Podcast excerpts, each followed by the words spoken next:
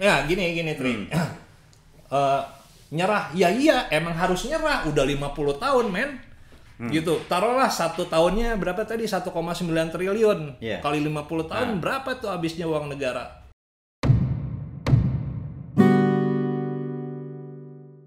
Mulai Prim? Hmm. Oke. Okay. Halo guys. Anjir guys.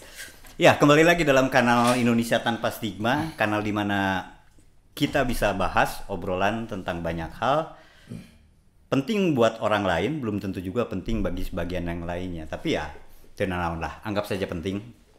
Episode kali ini kita bakal bahas satu topik yang sudah bertahun-tahun selalu jadi apa uh, pembicaraan banyak orang. Dan pasti ada beritanya tiap hari. covid sembilan belas? Bukan. covid sembilan belas baru tahun berapa, Pak? dua ribu sembilan belas lah. Baru akhir ya, akhir akhir tahun lalu Maret di Indonesia mulai hmm. muncul, baru kemudian hampir tiap hari ada soal covid sembilan belas. Tapi bukan itu yang akan kita bahas. Uh, pilkada? Hoream pisan. Hoream pisan bahas pilkada namanya.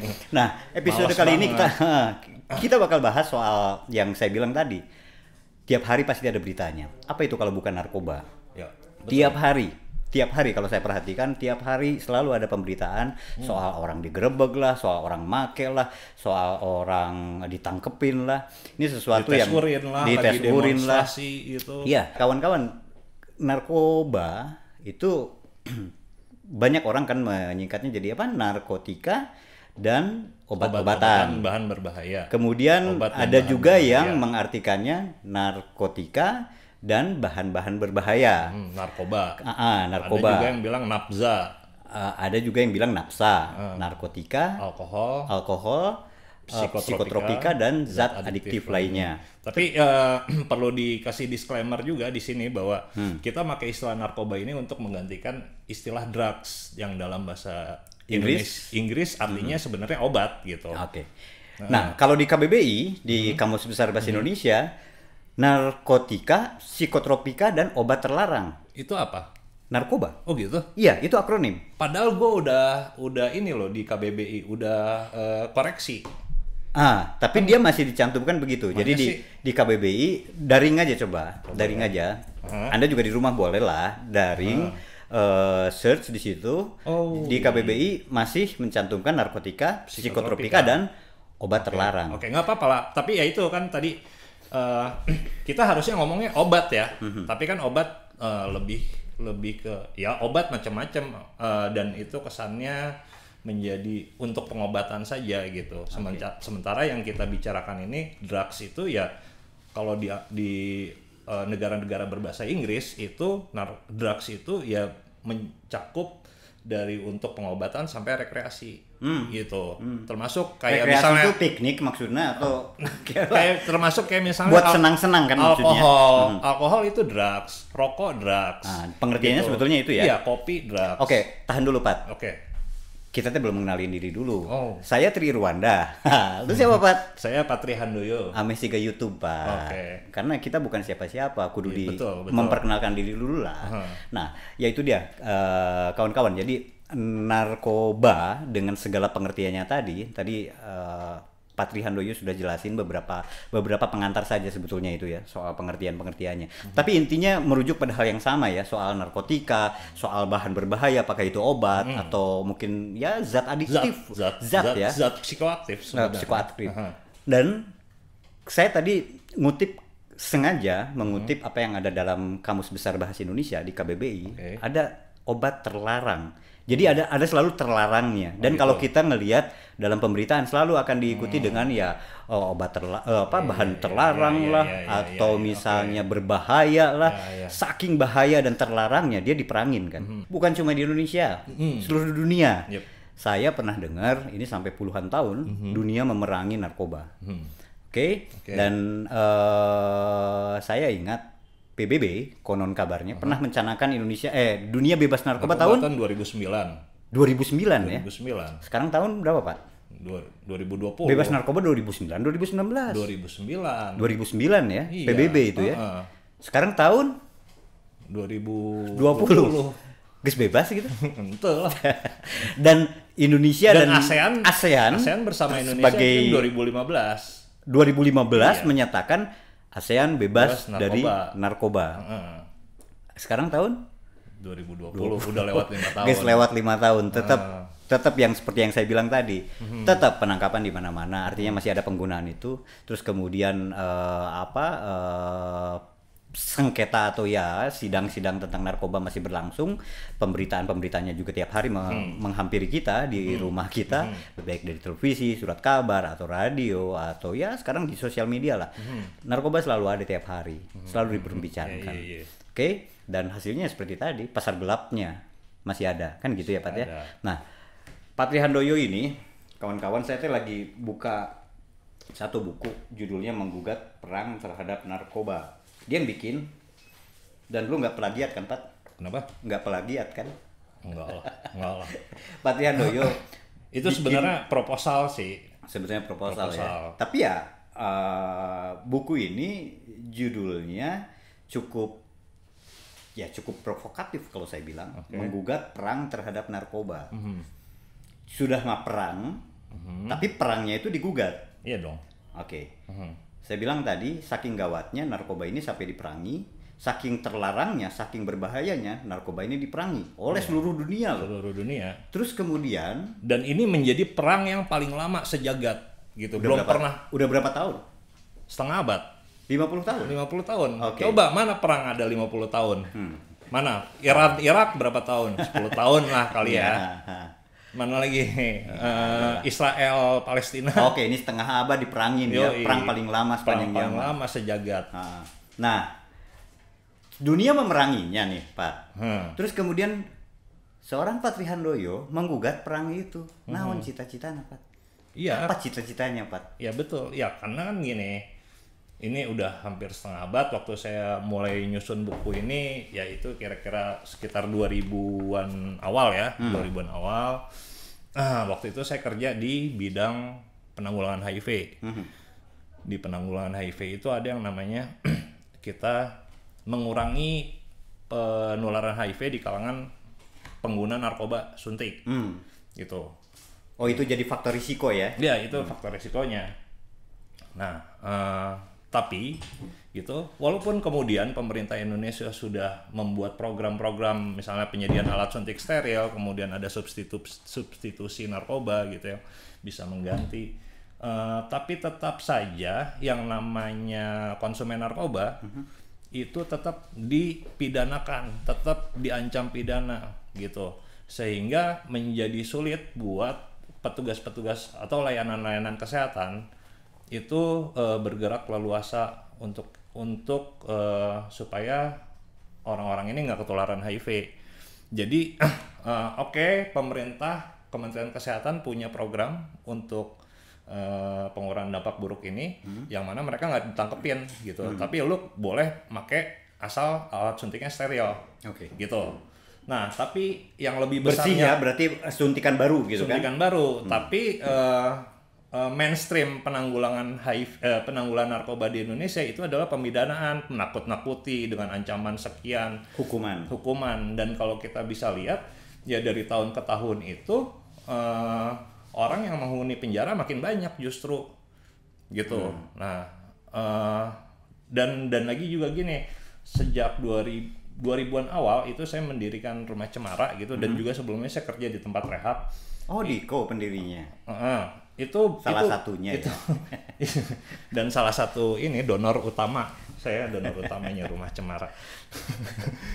Nah di apa di rehab itu hmm. di rehab itu Kang uh, banyak orang yang setelah selesai rehab taruhlah enam bulan sampai setahun hmm. gitu, setelah selesai itu mereka balik lagi balik pakai lagi pakai lagi, dan itu kan membuat frustrasi ya. Yeah. Oh berarti uh, Uh, ya dalam bayangan saya ketika itu, ini persoalannya bukan masalah di orang-orangnya, tapi di masalah kebijakannya, kebijakannya kebijakan perang ini. Hmm. Makanya saya gugat perang itu, karena selain selain ini, uh, uh, misalnya orang baru keluar penjara atau baru keluar rehab hmm. gitu, uh, kalau kebijakannya masih tetap sama, pelarangan narkoba, itu artinya narkoba tetap ada di jalanan-jalanan gitu. Pasar gelap tadi. Pasar gelap bisa diperoleh di mana saja asal dapat uang, asal punya uang banyak untuk membelinya.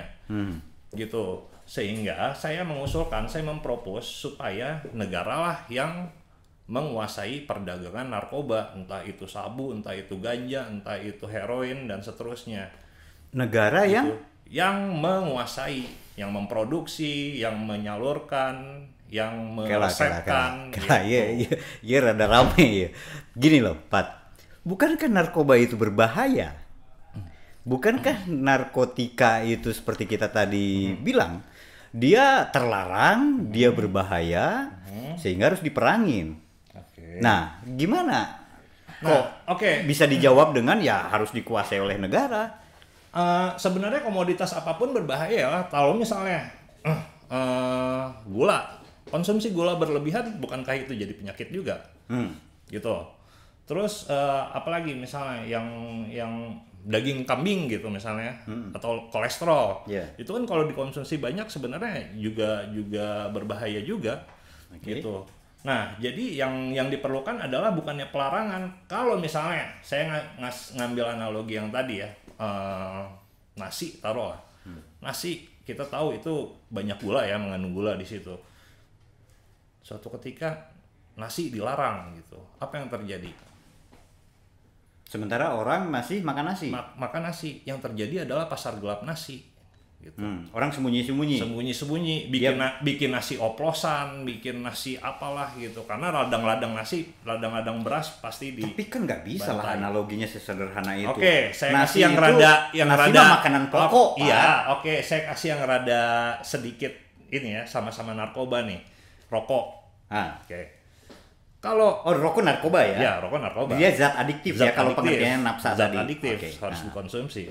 Apa yang terjadi ketika rokok misalnya dilarang, diberantas, diperangi? Ya orang nggak akan ngerokok. Enggak juga. Hei, orang nggak akan ngerokok. It, itu sudah pernah terjadi gini.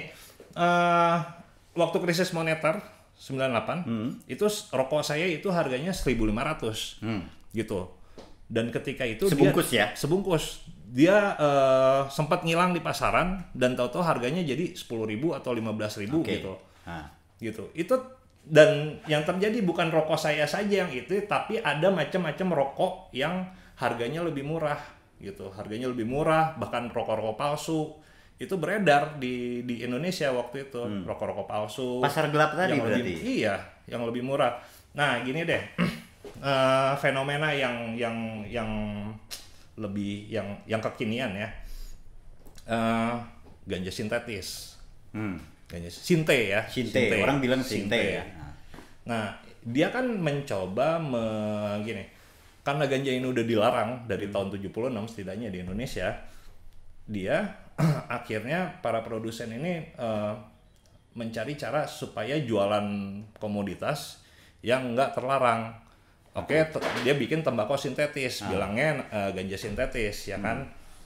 Ya kayak gitu-gitu. Jadi uh, semakin Semakin banyak narkoba-narkoba sintetis, narkoba-narkoba oplosan, itu yang dibuat. Pelarangan alkohol juga sama kayak gitu. Bahkan pelarangan alkohol itu ya sudah kita tahu, sudah merenggut nyawa itu banyak banget. Itu kan gara-gara sebuah daerah menerapkan uh, kebijakan per perda uh-huh. perda untuk uh-huh. mengatur alkohol kan. Alkohol hanya boleh dijual di hotel berbintang, uh-huh. terus di restoran mewah, di terus bar, ba di bar. Uh-huh. Nah, sementara alkohol itu kan eh, yang konsumsi bukan cuma orang-orang kaya, rakyat jelata juga konsumsi alkohol kan. Hmm. Nah, otomatis mereka yang jelata ini yang nggak bisa mampir ke bar untuk beli alkohol, ya bikin sendiri gitu, ngoplos mereka sendiri. Mereka yang nggak punya duit ya? Uh-uh, ngoplos sendiri. Itu itu salah satu bahayanya. Belum lagi so, kita ngomong soal anggaran, anggaran untuk perang narkoba ini, gitu. Hmm. Saya punya catatannya, nih. Setidaknya anggarannya B N N ya, Badan yeah. Narkotika Nasional. Tahun dua ribu tujuh itu anggarannya uh, ada dua ratus tiga puluh empat miliar. dua ratus tiga puluh empat miliar, miliar rupiah itu di tahun dua ribu tujuh. dua ribu tujuh. dua ribu tujuh. sepuluh tahun kemudian angkanya menjadi satu koma sembilan empat triliun. Berapa kali lipat tuh ya? Berapa kali lipat coba? Oke. Okay. Berapa tuh? berapa tadi awalnya? dua ratus tiga puluh empat. dua ratus tiga puluh empat uh, jadi satu, koma, ya hampir, ya, hampir lima, lima enggak dong? Iya dong. Iya, iya, iya hampir kan? sepuluh. Hampir sepuluh, hmm. hampir sepuluh kali lipat. Yeah. Nah, yang terjadi gini, dua ribu delapan itu ada uh, estimasi, ini B N N sendiri yang ngeluarin ya, hmm. perkiraan jumlah konsumen narkoba yang men, nar, konsumen yang mencoba narkoba itu jumlahnya ada delapan ratusan ribu orang. Hmm. Gitu. Kemudian tahun dua ribu berapa? dua ribu sebelas itu ada satu juta seratus lima puluh sembilan juta orang. Tahun dua ribu empat belas yang mencoba narkoba jumlahnya satu juta enam ratus ribuan orang. Tahun dua ribu tujuh belas itu satu koma sembilan juta orang. uh, gini, harusnya dengan penambahan jumlah anggaran yang sepuluh kali lipat itu, B N N harusnya bisa mengurangi jumlah orang yang pakai narkoba. Coba-coba, yang coba-coba pakai, ya? eh, yang coba-coba. Tapi eh, dari data-data ini menunjukkan itu justru meningkat orang yang coba narkoba. Hmm. Eh, justru meningkat, okay. gitu. Jadi ngapain eh, banyak-banyak ngeluarin duit? Ngeluarin duit buat anggaran itu. Buat anggaran itu belum lagi kalau kita bicara Indonesia, negara dengan Uh, apa jumlah pulau terbanyak sedunia, kemudian juga uh, apa luasnya juga besar, itu butuh berapa personil kepolisian gitu untuk menjaga supaya narkoba ini nggak beredar. Oke, okay. Tapi mari kita lihat dari sisi yang lain, Pak. Hmm. Dengan dilarang, dengan aturan yang ketat, sampai ya katakan aja memang perang total pada narkoba, bukankah itu tujuannya bagus? Orang biar nggak pakai, bukan kan pertanyaan saya di awal tadi, bukan kan narkoba itu berbahaya? Betul, tapi kan gini, tapi uh, dia, se- nih perang terhadap narkoba itu hmm. baru lima puluh abad, eh lima puluh tahun. Hmm. Sementara uh, umat manusia itu memanfaatkan narkoba seribu lima ratusan sebelum Masehi. Sudah ada? Sudah ada. Ganja itu dipakai di Mesir seribu lima ratus lima puluh tahun sebelum Masehi. Hmm. Gitu. Terus uh, opium juga sekitar segitu di di daerah Mesopot- Mesopotamia ya. Hmm. Daerah sekarang tuh uh, Iran gitu-gitu ya. Iran terus Irak gitu kan. Kemudian uh, koka.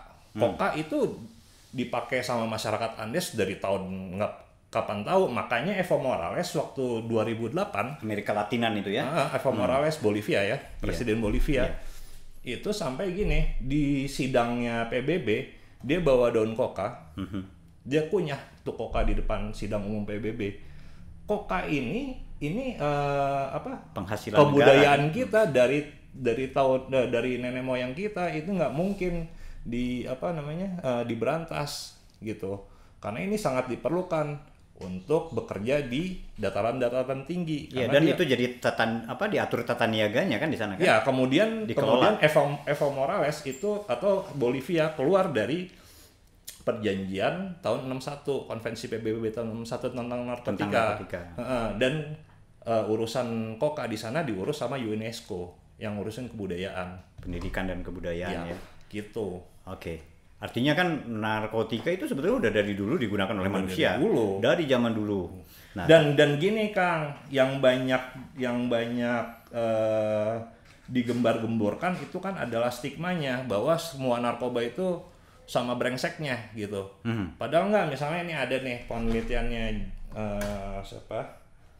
doktor Jack Hemingfield, P H D dari hmm. National Institute of Drug Abuse. Uh, ini ada setidaknya satu, dua, tiga, empat, lima, enam narkoba populer. Ada nikotin, heroin, kokain, mm-hmm. terus alkohol, uh, kafein, sama ganja.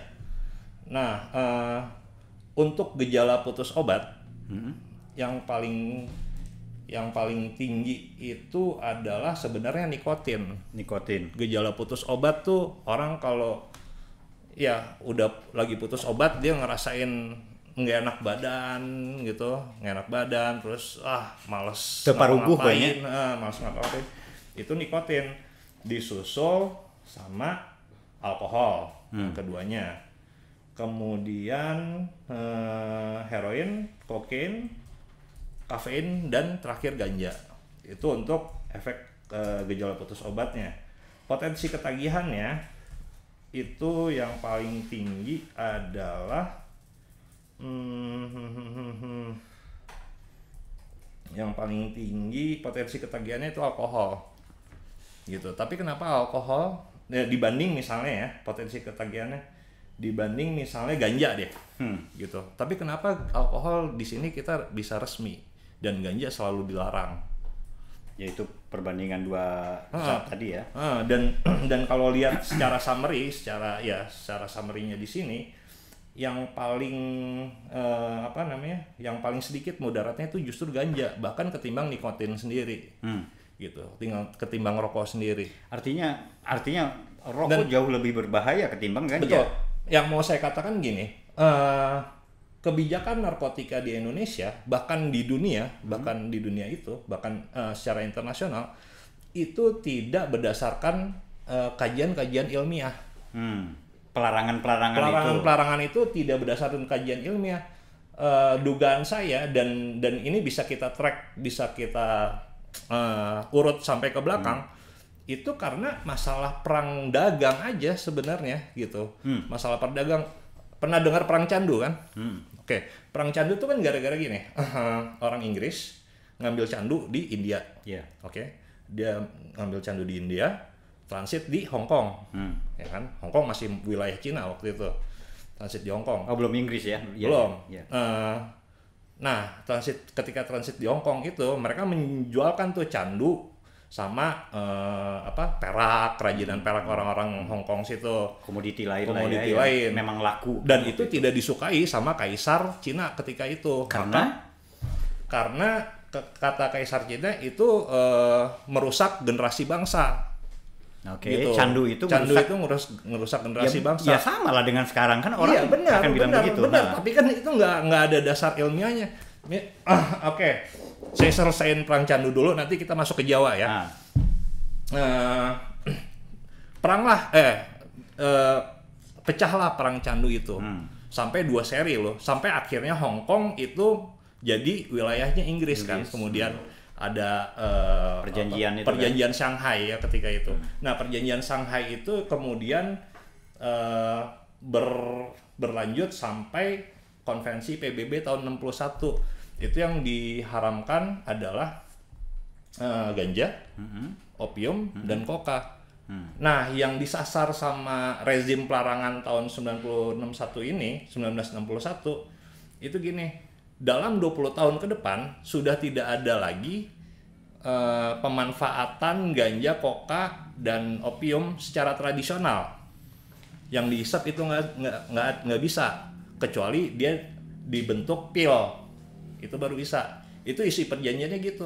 Hmm. Dalam dua puluh tahun ke depan, kalau udah dalam bentuk pil sih nggak apa-apa. Nggak apa-apa. Artinya udah masuk industri. Ah, tapi konsumsi konsumsi tradisional obat-obatan ah, itu nggak boleh. Nggak boleh. Nggak boleh kan, ngehe banget kan. Jadi Sem- harus harus masuk dalam bentuk pa- ke pabrik dulu. Masuk ke pabrik diolah. Dulu. Iya, diolah. Dan uh, waktu itu produsen-produsen opium itu ada di mana? Opium ada di segitiga emas di ah. Thailand, Laos, Kamboja ya. Kamboja. Kemudian di Afghanistan sama Iran. Hmm. Di Asia ya, hmm. di Asia. Ganja tumbuh suburnya di mana? Aceh. Ya di ya negara-negara Asia juga. Ah. Kemudian koka Amerika Latin, Amerika hmm, Selatan. Okay. Yeah. Itu kan sangat uh, geopolitik banget gitu, penguasaan. Jadi uh, orang-orang yang ada di Amerika Latin, kemudian yang ada di Afghanistan, itu nggak bisa menjual produk mentahnya berupa opium dan seterusnya, hmm. ganja dan seterusnya ke negara-negara maju, P B B. Hmm. Di Jawa ada bukunya uh, Opium, opium to Java, um, eh, Opium yeah. to Java yang nulis James R. Rush hmm. itu. Hmm. Jadi si Rush bilang konsumsi Uh, opium, candu ya, madat dia bilang. Madat. Candu, candu. Kan banyak tuh rumah-rumah candu di di Jawa waktu itu. Itu pelanggannya emang kebanyakan buruh-buruh perkebunan. Dan buruh perkebunan itu upahnya sepuluh sepuluh apa sih? sepuluh sen, tail. Ya, eh. sekitar gitu ya. Aha. sepuluh mata uang baheula lah. Mata uang bala. sepuluh Sementara rata-rata konsumsi opium itu itu lima sampai enam. Artinya Itu rata-rata konsumsi per, per orang, hari, per, per orang hari. Per hari. Nah. Uh, artinya upah upah segitu itu sudah sangat memungkinkan untuk uh, orang nyanduk setiap hari gitu, dan orang masih bisa ada beli, sisanya, ya. Masih bisa dikasih ke rumah lah buat masak dan seterusnya. Gaya nama affordable lah, uh, ya. Tidak uh. tidak merusak, tidak apa namanya harganya itu tidak harus membuat orang menjadi kriminal gitu ah. untuk mendapatkan itu gitu Kang. Oke, jadi artinya saya balik lagi yang tadi, sejak dulu ada digunakan oleh orang hmm. kemudian dilarang dengan dengan pertimbangan-pertimbangan tadi yang mungkin juga politik dagang dan seterusnya, masuk kemudian jadi apa bagian dari konvensi P B B. hmm. Nah, apakah dengan demikian sebetulnya pelarangan ini jadi tidak realistis, karena orang pada dasarnya tetap punya kecenderungan untuk pakai narkotika. Iya. Semua ya, orang pakai gitu?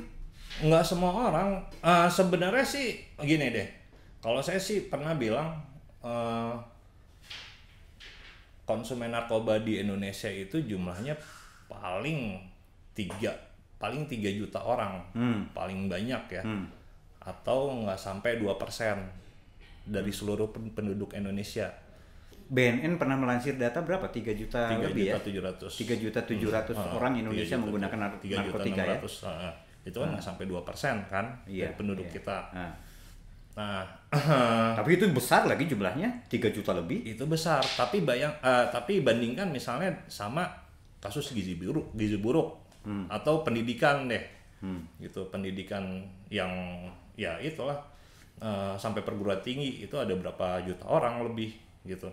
Jadi ada uh, sebenarnya kalau Indonesia mau itu dengan penduduk dengan jumlah orang yang kurang dua persen itu sangat mungkin untuk mengelola narkoba itu. Toh yang yang tiga juta itu, yang tiga juta orang perkiraan konsumsi mm-hmm. narkoba itu tidak semuanya bermasalah. Artinya artinya bermasalah tuh gini.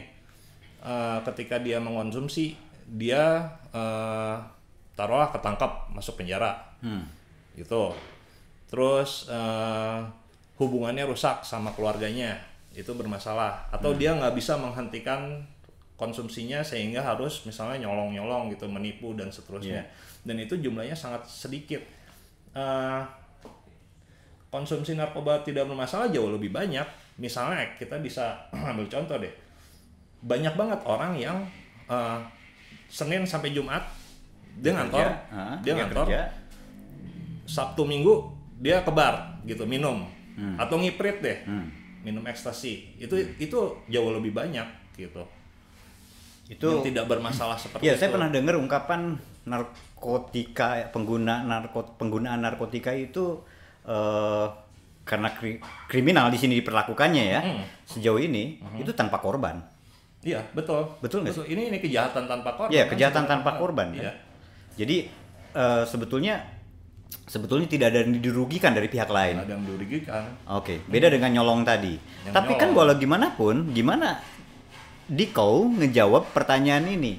Walau gimana pun, kadang-kadang tahu dong, gara-gara narkoba misalnya, kita udah sering mendengar beritanya kan, gara-gara narkoba si A melakukan apa tindak kriminal yang lain, tadi contohnya nyolong atau minum, orang gara-gara habis mabok berantem. minum berantem atau ngerusak rumah orang, nah, itu, atau ngerusak kan, uh, uh, apa mobil orang di jalan ya, ya itu tadi itu kembali lagi itu kan itu pem tidak, pemicu tidak, berarti betul, tapi itu tidak berdasarkan bukti ilmiah gitu. Berapa sih jumlahnya orang yang habis minum terus berantem gitu kan, nggak semua orang gitu. hmm. Kalau gitu semua bar ditutup dong sekarang. Hmm. Kan nggak gitu, tetap aja sekarang banyak bar karena ya orang minum nggak nggak harus selalu berantem. Oke, okay. Gitu. Jadi, nyimeng apalagi hmm. orang nyimeng yang malas banget berantem gitu, hmm. ngambil air minum aja kagak mau. Jadi sebetulnya uh, buatmu eh buat buat buat Patri sebaiknya dipisahkan antara kasus dengan hmm. itu uh, ya. kecenderungan atau tren gitu ya. Uh, menurut saya, kalau mau bikin kebijakan narko, narkoba yang benar, itu harus kita yang mengarah gaji segala di R C malus.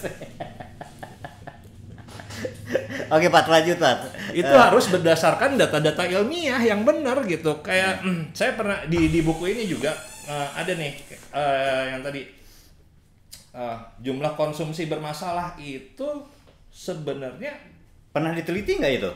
Oh, ada di di laporan-laporan global mm-hmm. itu juga sama aja seperti itu.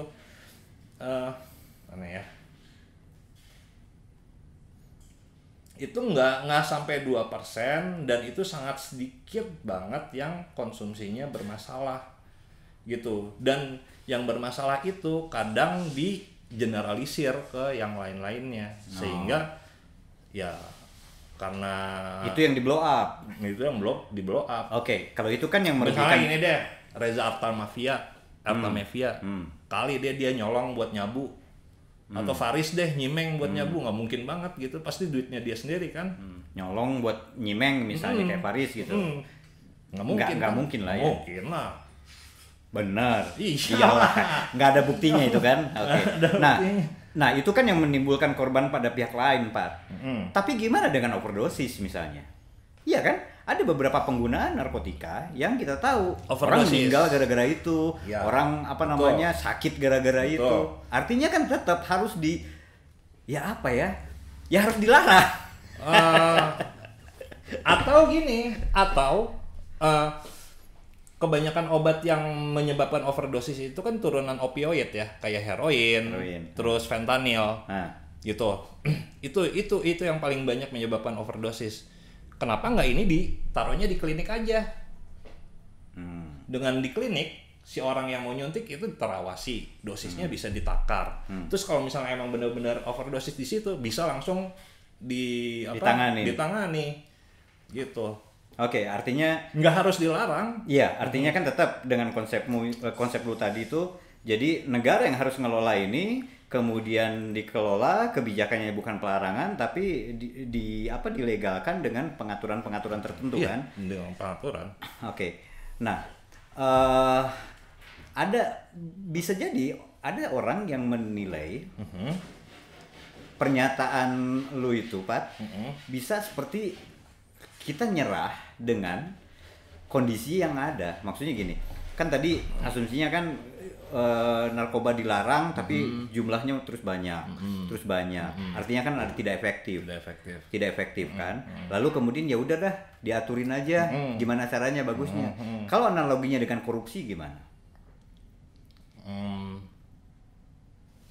Korupsi sebagai sesuatu gini, okay. saya saya bayangin gimana, gini, gimana? Saya nggak tahu apakah ini uh, apple to apple gitu nah, ya, mungkin nggak, nah. mungkin nggak. Tapi saya bayanginnya gini, ini narkoba, ini korupsi, korupsi dari dulu juga ada. Diperangin ya, tetapi kan korupsi bukan komoditas. Hmm. Narkoba kan komoditas yang dikonsumsi orang. Coba kasih analogi yang apple to apple. Ya tadilah berarti contohnya itu soal rokok lah ya, yang paling okay. tepat ya. Oke. Okay. Uh-huh. Ya gini gini Tri. Hmm. uh, nyerah, ya iya emang harus nyerah. Udah lima puluh tahun men. Hmm. Gitu, taruhlah satu tahunnya berapa tadi satu koma sembilan triliun yeah. kali lima puluh tahun nah. berapa tuh habisnya uang negara, banyak banget, dan itu tidak tidak efektif. Jadi negara harus nyerah, mm-hmm. tidak lagi memerangi narkoba, tidak lagi memerangi narkoba, tapi berdamai dengan narkoba. Bukan berdamai juga, ngatur, diatur. Toh itu benda mati gitu. Bukan, jadi bukan, jadi analogi tadi korupsi nggak tepat ya. Nggak tepat. Misalnya tepat. Jadi ah korupsi ini kan banyak terus diperangi juga tetap nggak habis-habis. Ya udah deh, damai dengan korupsi gitu ya, diatur aja lah korupsi gitu nggak gitu kan? Kan barang mati, benda mati. Komoditas. Gitu. Komoditas. Oke. Okay. Nah. Artinya ya uh, manusia. Apa lebih berkuasa ketimbang si benda mati itu dong gitu. Ya dia bisa diatur lah. Iya, iya, iya. Gitu. Oke. Okay. Nah, apa masalahnya jika orang tetap sembunyi-sembunyi menggunakan seperti sekarang? Mm-hmm. Apa masalahnya? Masalahnya masalahnya terhadap akses kesehatannya sendiri. Maksudnya? Jadi gini. Uh, kalau sembunyi-sembunyi itu uh, ya kayak sekarang lah ya. Mm-hmm. Mm. Orang banyak yang sembunyi-sembunyi pakai, mudah-mudahan nggak nggak kegap gitu kan? Ya mudah-mudahan nggak kegap. Nah, nah, nah kita kan nggak tahu nih uh, si orang itu pakai apa nggak karena dia sembunyi-sembunyi yeah. gitu. Giliran ada apa-apa, yaitu yang yang masalah, hmm. yang masalahnya uh, ada apa-apa tuh kayak misalnya ketangkep polisi atau overdosis bahkan itu yang menjadi masalah. Nah, yang yang pemerintah, uh, terutama kesehatan apa? uh, Kementerian Kesehatan lakukan itu adalah supaya memindahkan setting konsumsi itu dari jalanan, dari underground ke layanan-layanan kesehatan. Hmm. Jadi, gitu. dari Jadi yang... semakin sering orang-orang yang konsumsi narkoba ini datang ke tempat-tempat kesehatan untuk ngambil alat suntik steril, hmm. sehingga mereka kenal sama petugas kesehatannya, bahkan mungkin ada medical recordnya juga buat mereka, hmm. gitu. Jadi uh, ya mungkin dia akan lebih akrab, kemudian misalnya uh, tes H I V bisa dilakukan dengan mudah, gitu. Tes uh, infeksi menular seksual juga dengan mudah. Tes yang berkaitan dengan kesehatan dia lah ya. Kesehatan, ya. Jadi akses kesehatannya jauh lebih lebih apa? Lebih aksesibel gitu daripada yang sembunyi-sembunyi. Dan juga kan udah gini, kayak anak L S M aksesibel, okay. akses. Dan juga gini, gini, gini Kang, gini Kang. Uh, sekarang nih kan kultur di Indonesia narkoba hmm. itu uh, apa? tabu ya untuk diomongin, apalagi antara ibu sama anak gitu, orang tua okay. sama anak nggak hmm. mungkin ngomongin narkoba kan. Iyalah, dia dilarang. Iya, makanya itu dia. Ketika kalau nggak dilarang itu akan menjadi perbincangan dan akan ada yang namanya kontrol sosial gitu. Hmm. Misalnya gue deh, gue uh, make gitu, pasti kan sembunyi-sembunyi dari lo. Gue nggak mungkin, Tri, gue make nih. Ah gua enggak, lo mah sering depan gue juga make. Nah nggak gini, gini uh, balik lagi ke kehidupan sehari-hari nih macam itu ya. Jadi gini, siapa yang bertanggung jawab kalau kemudian narkoba dilegalin seperti itu, sementara korbannya kan bisa muncul juga, Pak. Kayak tadi yang overdosis lah, yang yang ya betul. Uh, ketika dia ada di di di tem- fasilitas-fasilitas negara, ya tentu saja negara yang kemudian bertanggung jawab. Kalau sekarang siapa yang bertanggung jawab? Hmm. Kalau ada kejadian-kejadian kayak gitu. Makanya dilarang. Iya dong. Nah, pertanyaannya gini, negara ini bertanggung jawab apa enggak sama masyarakatnya itu? Sekarang kan nggak bertanggung jawab, seolah-olah ya udah itu masalah lo, kenapa lo itu, kenapa lo beli narkoba di jalanan gitu kan? Iya. Nah, ini tuh dalam rangka me- mengembalikan tanggung jawab negara, menempatkan tanggung jawab negara sesuai dengan uh, ya negara itu sendiri. Oke, okay. gitu. Kenapa sih narkoba harus ada? Atau ya ini sebetulnya pertanyaan saya di awal harusnya. Okay. Narkoba Gini, itu harus kenapa ada. sih e, narkoba kan justru jadi perbincangan. Tiap hmm, hari saya hmm, bilang hmm. tadi ada beritanya. Hmm. Tiap hari orang menggunjingkan soal narkoba, peristiwa-peristiwa banyak terjadi. Hmm. Selalu ber, banyak yang berkaitan dengan narkoba. Hmm. Tiap hari loh berita. Iya, iya. Saya pernah ngobrol dengan salah satu redaktur yang mengesankan saya sampai hari ini, redaktur hmm. sebuah surat kabar. Hmm. Dia bilang, "Iya, saya sering terima tiap hari itu laporan dari reporternya, dari wartawannya, berita tentang narkoba, narkoba. Hmm. Mau itu penggerebegan, mau itu penangkapan, mau itu sidang narkoba, hmm. mau apa, tiap hari itu ada." Hmm. Nah, dia berarti laku banget kan, hmm. dipergunjingkan, hmm. jadi bahan obrolan sehari-hari. Nah, berarti narkoba itu hmm. dipakai orang. Iya, dipakai orang. Dipakai orang. Dipakai orang. Kenapa orang mau makan narkoba? Ya itu kan bahaya. Kan awalnya emang buat pengobatan, Tri, tadi gue bilang eh. seribu lima ratus tahun sebelum Masehi itu ganja udah dipakai untuk pengobatan. Terus siapa uh, uh, Avicenna teh Ibnu Khaldun Ibnu Khaldun Ibnu Sina oh Ibnu Sina Ibnu Sina Ibnu Sina Ibnu Sina itu di kitabnya itu ngomongin soal opium, soal pemanfaatan opium hmm. gitu untuk pengobatan itu. Artinya ada khasiat. Ya iyalah, makanya dia terus dikonsumsi orang. Hmm. Mm-hmm. Jadi dengan kata lain, Patri Handoyo nggak akan percaya kalau narkoba bisa hilang. Nggak akan percaya. Dan nggak akan percaya kalau orang bisa, semua orang di dunia ini nggak ada lagi yang pakai. Uh-huh, nggak mungkin. Lu nggak percaya? Nggak mungkin. Nah, uh-huh. Maka kemudian jalannya adalah diatur.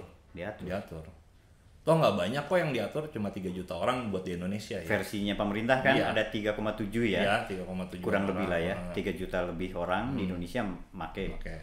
Dan uh, dianggaplah kalau itu bisa diatur, semuanya jadi negara yang ngurusin, hmm. uh, layanan kesehatannya jalan, ya. Orang bisa apa memastikan dosisnya segimana ukurannya, oh. gitu kan. Hmm. Nah lalu kan narkoba selama ini ada yang jualan nih, mm. makanya ada pembeli, mm. kan ada yang jual, mm. ya kan? Hukumnya jual beli kan? Mm. Ya nggak sih? Mm-hmm. Nah, kalau nanti misalnya negara yang ngatur, mm-hmm. yang jual siapa? Negara. Disalurkannya lewat-lewat sistem kesehatan negara, entah itu puskesmas, entah itu rumah sakit, hmm. ya begitu caranya. Apa bedanya dengan obat-obatan yang katakan saja sekarang orang kalau sakit mm-hmm. dia berobat ke dokter, mm-hmm. kemudian dikasih resep, apa bedanya dengan itu? Ya itu adalah uh, mekanisme terbaik dalam menyalurkan narkoba. Hmm. Obat itu menyalurkan obat, ya mekanisme terbaiknya lewat resep. Gitu, karena setiap orang kan beda-beda, kebutuhannya juga beda-beda, dosisnya tentu akan berbeda-beda. Hmm. Gitu, anak-anak sama dewasa tentu dosisnya beda. Oke, oke. Gitu, tingkat keparahan seseorang penyakitnya juga itu beda. Jadi, jadi dengan dikelola negara maka ya mirip gitu ya. Hmm. Jadi diperhatikan, mungkin nanti berarti harus lewat resepan ya. Harus, ya itu yang terbaik, hmm. yang terbaik hmm. resep. Kecuali gini. Uh, itu untuk obat, kecuali gini ganja, hmm. ganja ya, hmm. ini khusus ganja. Be- karena gini, karena uh, kalau dalam pengaturan di banyak negara, Uruguay, Kanada, beberapa negara bagian Amerika gitu, itu mereka memperbolehkan uh, warga negaranya nanam di rumahnya sendiri sampai lima batang gitu. Hmm. Misalnya. Ada aturannya. Ada aturannya. Kenapa? Karena belum pernah ada orang yang mati kebanyakan ngisep ganja. Hmm. Belum pernah ya belum ada di pernah dunia ada, ini ya? Belum pernah ada. Gitu. Itu ilmiah, itu ilmiah. Gitu, sehingga ya ya orang boleh nanam ganja di rumah. Oke, diaturnya dengan cara seperti itu. Betul. Nah, kemudian masuklah yang tadi ya, obat-obatan itu diresepkan, hmm. eh, artinya dokter, eh, bahasa gayanya mah supervisinya medis gitu. Supervisi ya. Supervisi medis. Orang minum alkohol namanya ke dokter. Nah, nah ini juga uh, jadi di dalam buku ini saya memisahkan antara uh, obat-obatan yang sekarang diilegalkan dan obat-obatan yang oh, dalam okay. pasar komersial. Oke, okay, artinya kan ada jenis-jenis tertentu nah, ya. Pasar yang... komersial itu termasuk rokok, alkohol dan seterusnya. Mm-hmm. Tapi juga misalnya saya uh, ngebahas soal kayak gini, uh, misalnya uh, kan waktu itu ada wacana ya rokok sampai lima puluh ribu yeah. supaya orang-orang berhenti ngerokok. Cukainya kan dinaikkan. Uh, dan B P J S bisa dari situ gitu. Uh, gini, penaikan cukai itu justru akan me- me- membuat produsen-produsen rumahan itu gulung tikar. Karena apa, cukainya itu, si cukai, cukai hmm. pajak. Hmm. Sebenarnya kita yang bayar pajak kan. Yeah. Gitu. Tapi uh, ketika rokok itu diproduksi, dikeluarkan mau dijual, yang bayar cukai itu produsen dulu. Bayangkan misalnya pro, uh, produsen rumahan, hmm? mereka harus bayar cukai duluan, ya otomatis nggak akan bisa yeah. gitu. Dan ya itu kemudian yang akan bertahan hanya produsen-produsen rokok raksasa saja di Indonesia, ya Philip Morris lah, British American Tobacco, yang kayak gitu-gitu. Hmm. Okay. Dan yang paling parah lagi akan muncul rokok-rokok palsu, namanya rokok apa ya? Uh, Rokok tanpa cukai itu. Pat, dengan dengan gambaran yang lu sampein tadi semua, mm-hmm. jadi negara diat- mengatur, jadi narkoba itu nggak lagi dilarang tapi diatur oleh negara, bahkan disediakan, mm-hmm. dikelola, dijual juga, mm-hmm. ada pajaknya, mm-hmm. gitu ya. Mm-hmm. Karena dijual kalau resmi kan berarti ada pajak dong. Ya, ya ada pajaknya misalnya ya. Mm-hmm. Ini negeri utopia atau apalah nggak ya, tahu ya. Ya, ya, ya. Cuma saya ngebayangin berarti itu bakal bebas dong. Maksudnya? Ya orang bebas meng, me, me, apa, menggunakan narkoba sejauh dia bisa bisa beli ke layanan kesehatan, bisa bisa apa namanya tadi belinya tapi di sebebas, tempat yang ditunjuk lah. Iya, tapi nggak sebebas sekarang. Liberal, kalau, liberal. Enggak, nggak liberal. Gini, hmm. uh, perbedaannya antara liberal dan uh, yang ini yang saya usulkan ini. Apa itu namanya? Adalah uh, kalau liberal itu dia akan beriklan. Akan banyak iklan di mana-mana, akan banyak iklan hmm. gitu. Tapi kalau yang ini yang diatur sama negara itu nggak ada iklannya, Kang. Coba deh, misal contoh metadon, ada nggak iklan metadon? Metadon itu kan uh, sirup ya, ya? Sirup, sirup, sirup, dia narkotika, narkotika kan? Narkotika, narkotika sirup, hmm. gitu. Morfin deh, hmm. morfin diproduksi dong sama Kimia Farma, hmm. nggak ada tuh iklannya. gitu. Bayangkan sama uh, karena pendekatannya sama, itu untuk medis ya, untuk kesehatan. Iya, itu untuk kesehatan dan tidak ditujukan uh, untuk mengeruk keuntungan, hmm. mengeruk laba yang sebesar-besarnya. Sehingga kalau kita bandingkan dengan Panadol, Panadol tuh ada iklannya, Paramax dan seterusnya, karena dia obat untuk komersial, untuk hmm. mengeruk laba. Oke. Okay. Gitu. Berarti saya, saya punya dua pertanyaan terakhir. Hmm. Yang pertama itu soal itu tadi eh, apa namanya, bagaimana kemudian ini aci hari pohode kelah eh, soal soal barusan itu poinnya bagus Pat. Hmm. Eh, bandar bandar nah di soal bandar bagaimanapun kan berarti negara yang ngatur, hmm. negara yang ngatur hmm. selama ini diuntungkan bandar itu siapa? Bandar kan berarti, hmm. karena peredaran gelap. Hmm. Berarti dengan negara yang mengatur ini, hmm. nasi bandar di ujung tanduk. Iya. Di ujung ya, tanduk karena kalau, mereka. Ya, makanya kalau tujuannya penanggulangan narkoba di Indonesia atau B N N cita-citanya adalah meruntuhkan pasar gelap narkoba, ya jalan inilah yang harus diambil. Negara yang harus mengambil alih eh, produksi, penyerahan dan seterusnya. Gitu, hmm. karena gini Kang, misalnya sabu aja deh, sabu itu modal untuk satu gramnya paling cuma seribu perak gitu, dijualnya satu gram berapa sampai satu juta men, hmm. gitu. Gak ada yang ngatur ya? Gak ada yang harganya. ngatur, harganya suka-suka. Sen- Lu kan enak bandar aja. Uh-huh, pernah lihat uh, kesaksiannya si siapa tuh namanya? Fredi Gunawan. Fredi, uh, Fredi, Fredi kan? Fredi siapa? Fredi Gunawan. Fredi eh. Gunawan. Ya Fredi Gunawan kan? Budiman. Fredi eh, Budiman. Dengan Budiman almarhum ya. Iya kan? Doi kan Fredi gitu Budiman. Kan ngambil Inex di Cina berapa gope gitu dijualnya sampai lima ratus ribu di sini. Gitu. Oke. Okay. Terus kemudian pertanyaan gue dari dijawab yang pertama hmm, tadi. Hmm. Nah, ini terakhir nih. Bagaimanapun negara seringkali bilang penyalahgunaan lahgun yang hmm. berbahaya. Hmm. Oke, okay. hmm. narkotikanya sendiri sudah terlarang, hmm. terus kemudian banyak disalahgunakan, maka itu yang di, yang di apa, yang di treatment. Hmm. Gimana pendapatmu soal penyalahgunaan narkoba ini? K- kalau sudah diatur oleh negara tadi, udah nggak ada lagi penyalahgunaan, semuanya pemanfaatan aja. Pemanfaatan. Pemanfaatan. Nggak akan ada ya? Nggak akan ada penyalahgunaan. Ya sekarang kayak gini deh. Oh, mung, saya nggak tahu itu itu. Se- kalau menurut saya itu sebuah istilah yang absurd juga gitu kalau hmm. untuk saat ini. Gini deh, uh, kalau untuk obat-obat dengan resep mungkin bisa ya disalahgunakan. Misalnya gini, saya diresepin kodein gitu ya, hmm. kodein makannya tiga kali sehari hmm. gitu, tapi saya makan enam kali sehari, itu penyalahgunaan dong. Yeah. Ya. Hmm. Tapi misalnya saya beli putau, putau tuh udah ilegal gitu. Mau saya pakai sekali eh sehari enam kali, tujuh kali, itu apa namanya? Penyalahgunaan. Enggak juga kan? Atau apa itu namanya? Itu absurd itu. Hmm. Okay. Dan kalau teman-teman pengen baca soal itu adalah di website Rumah Cemara, tulisan-tulisan saya soal itu, soal absurditas rumah apa eh, penyalahgunaan, istilah-istilah itu. Terus uh, soal apa tes urin dan seterusnya.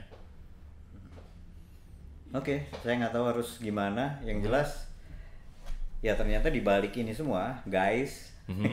guys, anjir, itu banyak persoalan yang memang nggak nggak kelar juga. Seperti juga narkoba yang tiap hari nggak kelar juga. Nah, tapi gini Tri, uh, ada juga nih teman-teman yang pengen tahu soal kayak uh, narkoba dasar lah, kayak misalnya ganja tuh kegunaannya apa sih, terus sinte lu bawa manfaatnya ganjanya kayak gimana sih? Bawa nggak? Sayangnya gue nggak bawa. Jangan, bisa ditewak kurang. Sinte, nah. Jadi mungkin ke depan kita akan ya teman-teman ya kita akan ngomongin soal okay. soal itu. Ep- gitu. Episode berikutnya ah, ya per, kita per bakal episode aja. Per jenis ya, ah, misalnya jenis. Bagaimana kita mengetahui ganja tuh apa sih?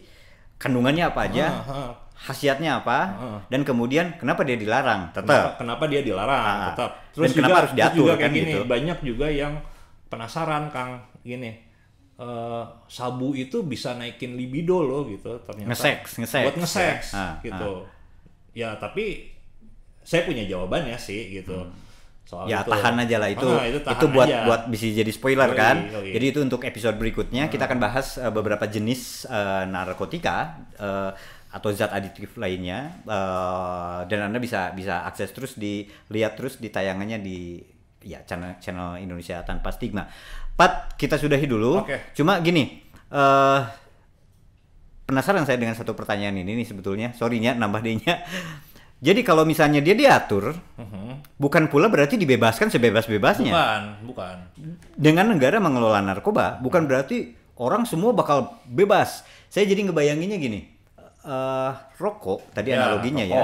Rokok, rokok dijual kan, bebas rokok kan? Rokok kan ada, Anda bisa datang ke waralaba tertentu, hmm. di mana-mana bisa beli, tau di warung Anda. Rokok. Ternyata di ruangan ini pun, Anda juga bisa jadi nggak ngerokok, nggak semuanya ngerokok, kan gitu. Itu nggak, ya maksudnya. Nggak semua remaja merokok kan kemudian. Nggak semua remaja merokok, hmm. tapi ada sekian persen remaja, katakan aja kalau remaja, yang merokok, iya, kan gitu. Jadi ee, maksudnya biar biar ya sih manfaatnya mungkin ada juga ya. Penjara nggak terlalu penuh, dikit-dikit di penjara ya, kan sekarang gitu ya. Uh, uh, uh. Kalau artis mah, pesohor mah, rehab lahnya, rehab, rehabnya kita tahu lah. Banyak beritanya kan soal tebang pilih kayak gitu yang sering hmm. jadi pertanyaan orang. Nah, Pat. Uh, kita sudahi dulu, ya. Kita akan ketemu lagi di episode berikutnya soal tadi bagaimana kemudian uh, teman-teman bisa tahu, kawan-kawan uh, Rumah Cemara bisa tahu apa sih khasiatnya ganja misalnya, apa sih khasiatnya sabu, hmm. apa sih manfaatnya, dan hmm. apa bahayanya kalau ya, digunakan ya, berlebihan ya, misalnya ya, tetap kan ya. uh-huh. Itu, sampai jumpa, saya Tri Irwanda pamit, saya Patri Handoyo, oke, okay, ciao.